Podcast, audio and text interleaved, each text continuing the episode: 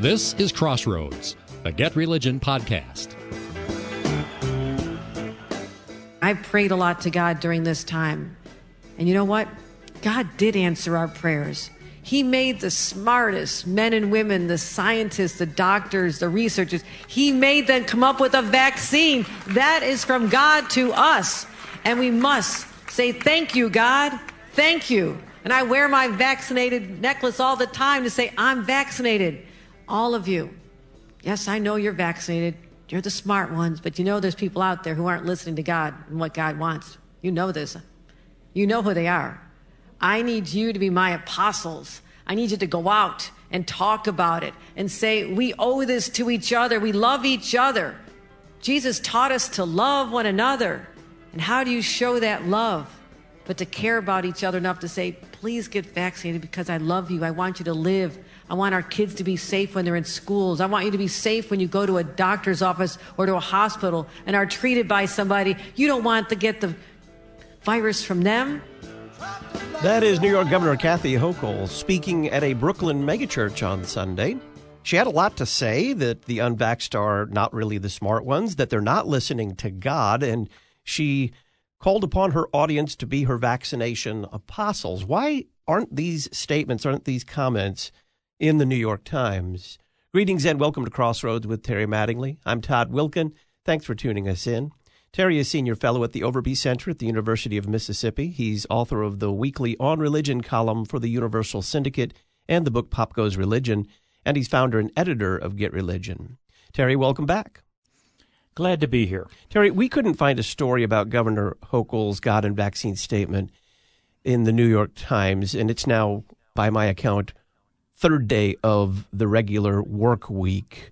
If President Trump had made a similar statement at a megachurch, do you think it would have been front page Monday morning on the New York Times? Well, that depends on what he said.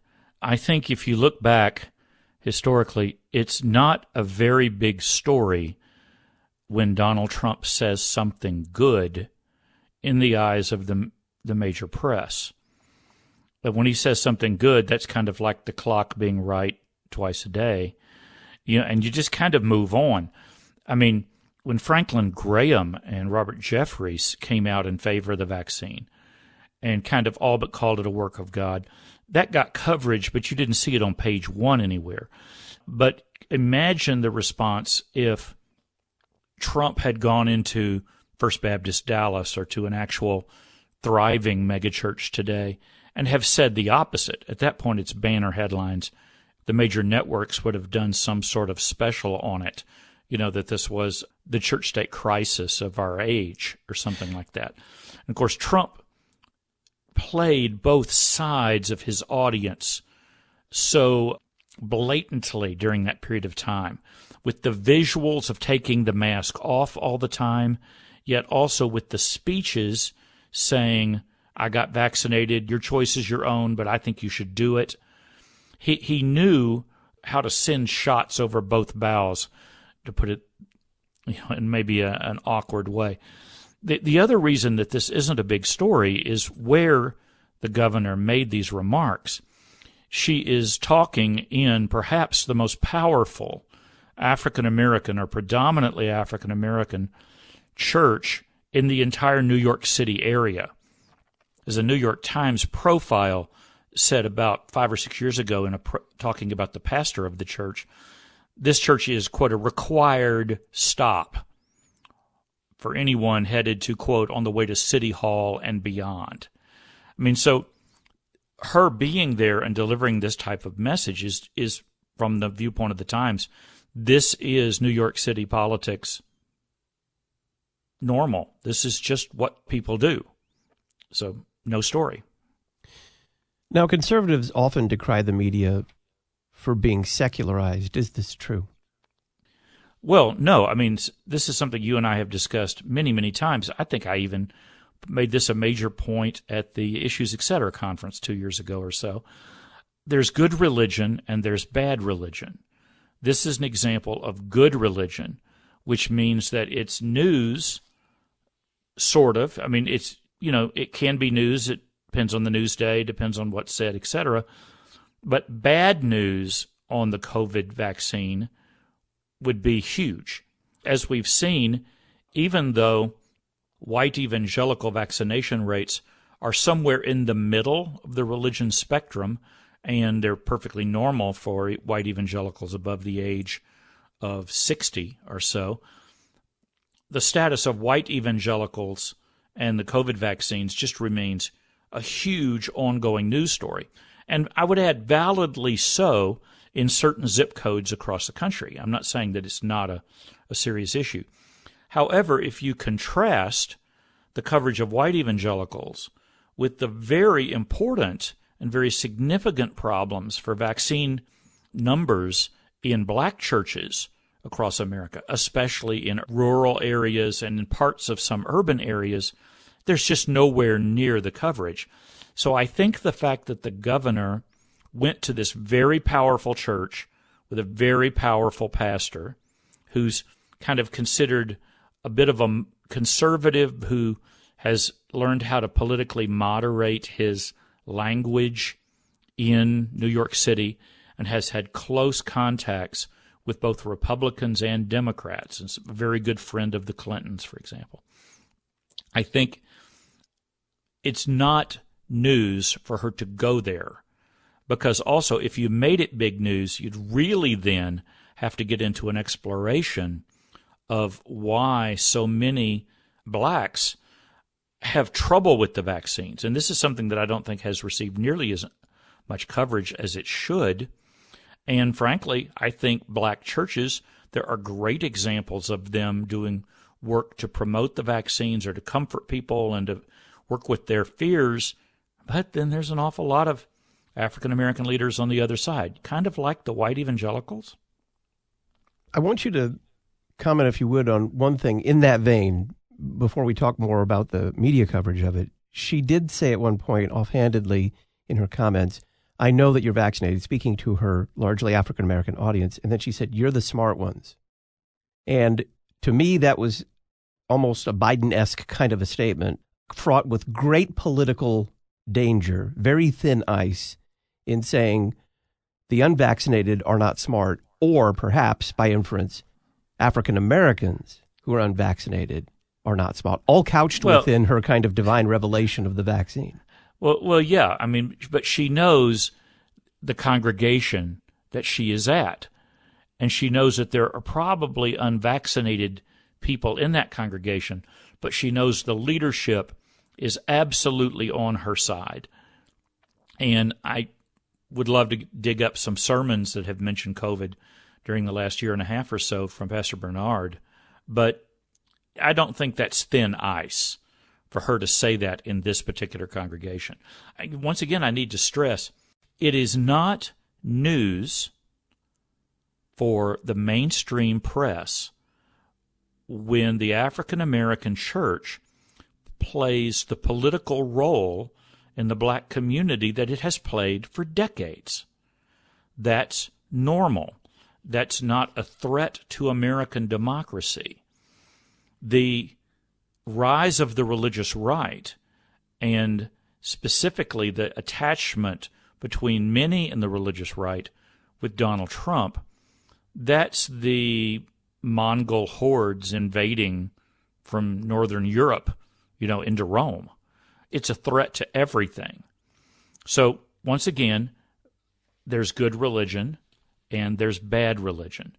And yeah, there there's a tendency that good religion is whatever fits well with the op ed page or the editorial page of the New York Times, and bad religion is what conflicts with it, which makes coverage of her speech automatically a conservative story. If you think there's anything unusual about what she did, you just don't understand New York. So that's a conservative news story. And if the Times covered it I'm sure it would be a glowing story. It would be extremely positive. Uh, I do think this was news, quite frankly. I'm looking at the text and I'm asking some friends about it, including one with a New York background. I'm not surprised it didn't get coverage because it's business as usual. So, what else stood out to you in the news coverage that there was of Kathy Hochul's statements on God and the vaccine? Well, I mean, what people are going to be very hesitant to talk about here is whether a lot of her language was appropriate. You know, I'm sure you remember the coverage of some of the rather embarrassing times when Hillary Clinton tried to campaign in black churches and tried to get free and colloquial and casual and excited, and the language just didn't come out well. The reference to you need to be my apostles, I, I predict that when she said that, the African American Christians connected to her staff or to Democratic politics kind of winced when she said that. That's not very comfortable evangelical language or black church language. You know how sometimes when Donald Trump tried to get up in front of evangelicals and like speak their language, and it, it sounded like something that had gone through like an evangelical Google Translate, you know, where the, the, the images just didn't fit. There's a little bit of that here, but, you know, she probably ran this past several members of her staff who knew this church well. So I think there was language here that was quite unusual.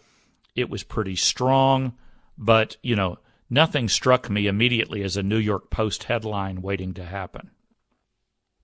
I did see some coverage, and again, this was in kind of the more obscure edges of the media, highlighting the fact that by saying, I need you to be my apostles, even if on something like a political stage in a church, referencing the vaccine, but I think one headline said, compares herself to Jesus Christ.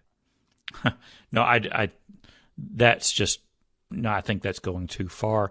If you want to read a really interesting take on this, readers might want to head over to a blog at Patheos called The Friendly Atheist. And what's really interesting is to watch this atheist blogger kind of running cover for her and making sure that the atheist readers knew that there was nothing actually very threatening about this.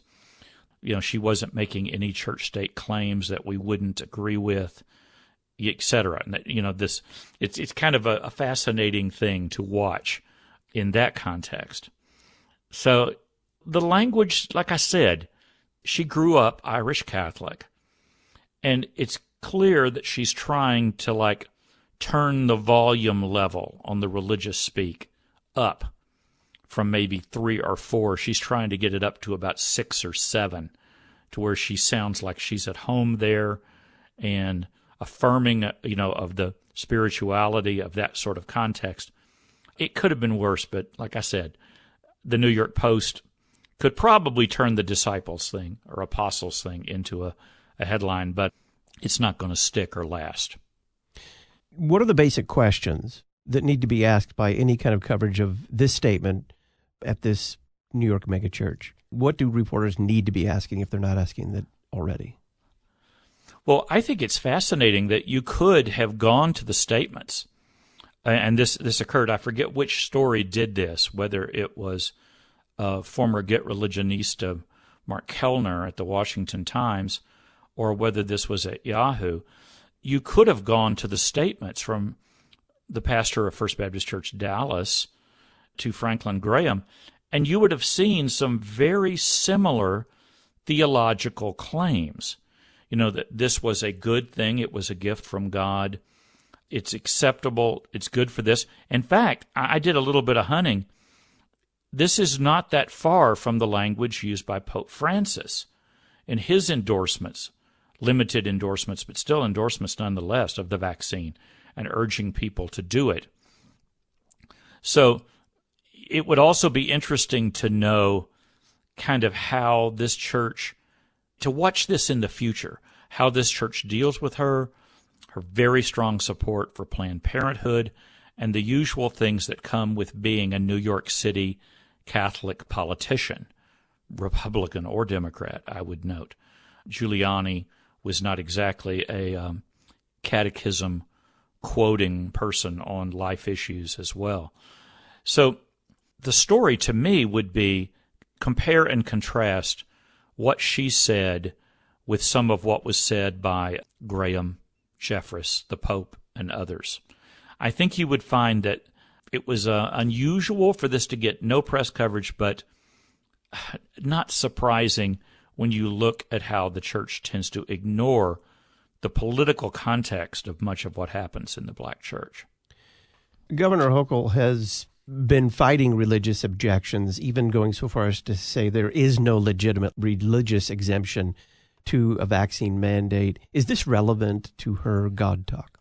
Of course, of course it is.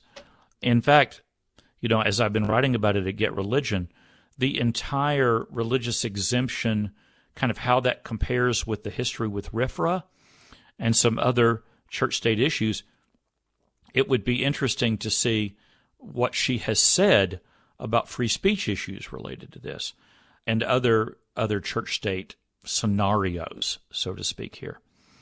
But I, I really what I need to stress again is that it was completely, perfectly normal for her to go to this particular pulpit, standing with this particular pastor, preacher, and civic leader, who, by the way, he himself endured a pretty strong case of COVID. This was a smart move. It was a normal move. And I think it deserved coverage. But once again, for all the reasons I've stated, it doesn't surprise me that it didn't get elite coverage. Or, I mean, most of all, it's not surprising it didn't end up on, say, the, the evening television networks, or it didn't end up inspiring an hour of heated discussion at CNN. It could show up at Fox, and I hope if they do, they'll bring in some people who can speak not automatically approvingly, but speak to the normalcy of this sort of relationship in the black church. But you're you're right it's more newsy if Trump goes to a white megachurch and tries to use religious language and tries to, to court them to his side on a crucial piece of political legislation or a stand on immigration or whatever. It deserved coverage, it didn't get it. Sadly, that's not surprising. She made reference to Jesus' command us to love our neighbor. She inferred rather strong, or implied rather strongly that to go unvaccinated is to not love your neighbor, would it be fair for a reporter to ask her, given what she said on Sunday, is it a sin to go unvaccinated? Good point. By the way, she needs to look again at her own city and the community around her and look for the arguments that are being used in the black church and elsewhere in the black community on both sides of the vaccine talks. Instead of just calling them dumb, I think it would have been smart to have interacted some with the criticisms of the vaccines and with the fears among the black community of government mandates on this sort of thing. And by the way, to me, one of the more interesting stories, and I say this only because I'm a sports fan, I, you know, right now, the point guard for the Brooklyn Nets is unvaccinated and is to some degree vaguely threatening that under the New York City policies and laws, you know, maybe I won't even get to play in half our games this next year because I won't be able to play for the Nets when we play, you know, a home series because of the way these mandates are worded and everything. And he's saying this, so this is cranking up the heat in ESPN and in the world of sports. Now, I have Kyrie Irving is a rather unique person, so to speak, when it comes to his cultural and religious views. I seem to remember he has strong feelings on the fact that we live on a flat Earth. Am I accurate on that, listeners? I, have I've heard something yeah. like that. Yes. Yeah. So I mean, it's not like there is total unity in the black community of New York City, even. So I mean, I think she should have done more than call the unvaccinated simply dumb. Whether she wanted to make it a matter of them being sinful, I think she did that in language that was smarter and more subtle. And like I said, I'd be stunned if this speech didn't go through several members of her staff or people there at the church who have probably worked with previous political leaders who have taken to the pulpit in that setting. Would it be fair for a reporter to ask if there's any connection between her statements on Sunday and other statements about the firing of healthcare workers in New York and the deployment of the National Guard to fill their places in hospitals? Totally. I mean, because once again, once you open this up as an example of God talk in the political environment of New York City and New York State, yeah, I think at that point it's fair to ask all those kinds of questions. Totally. So, will those questions get asked, or has this story been very short legged and run its course in a limited way through some of our media, but not our others, and not not to be revisited? You know, I mean, this is where if someone's going to write the big think piece, it's probably going to occur at the Atlantic or it's going to be written by one of the major religion writers. I mean, I could see the Associated Press religion team, especially they have the, the fine religion reporter Peter Smith now writes for them. I could see this being handled very well by a veteran covering evangelicals and the black church, someone like Adelle Banks at Religion News Service could surely write that piece. I know she could write that piece. And I wouldn't be surprised if it came out kind of down the road. On the other hand, since it's now been identified as a conservative story, that you're supposed to pay attention to this and be maybe be concerned about this slightly, I wouldn't be surprised now if it just dropped. It is quite evident that at least for the near term future, the issue of vaccine mandates and how it kind of highlights the national divide of the vaccinated versus the unvaccinated is not going away anytime soon. The president has this sitting on his desk, whether or not he likes it. And he's been just about as bold, not any God talk, but just about as bold in the shaming of the unvaccinated. Is this a message that the press needs to examine?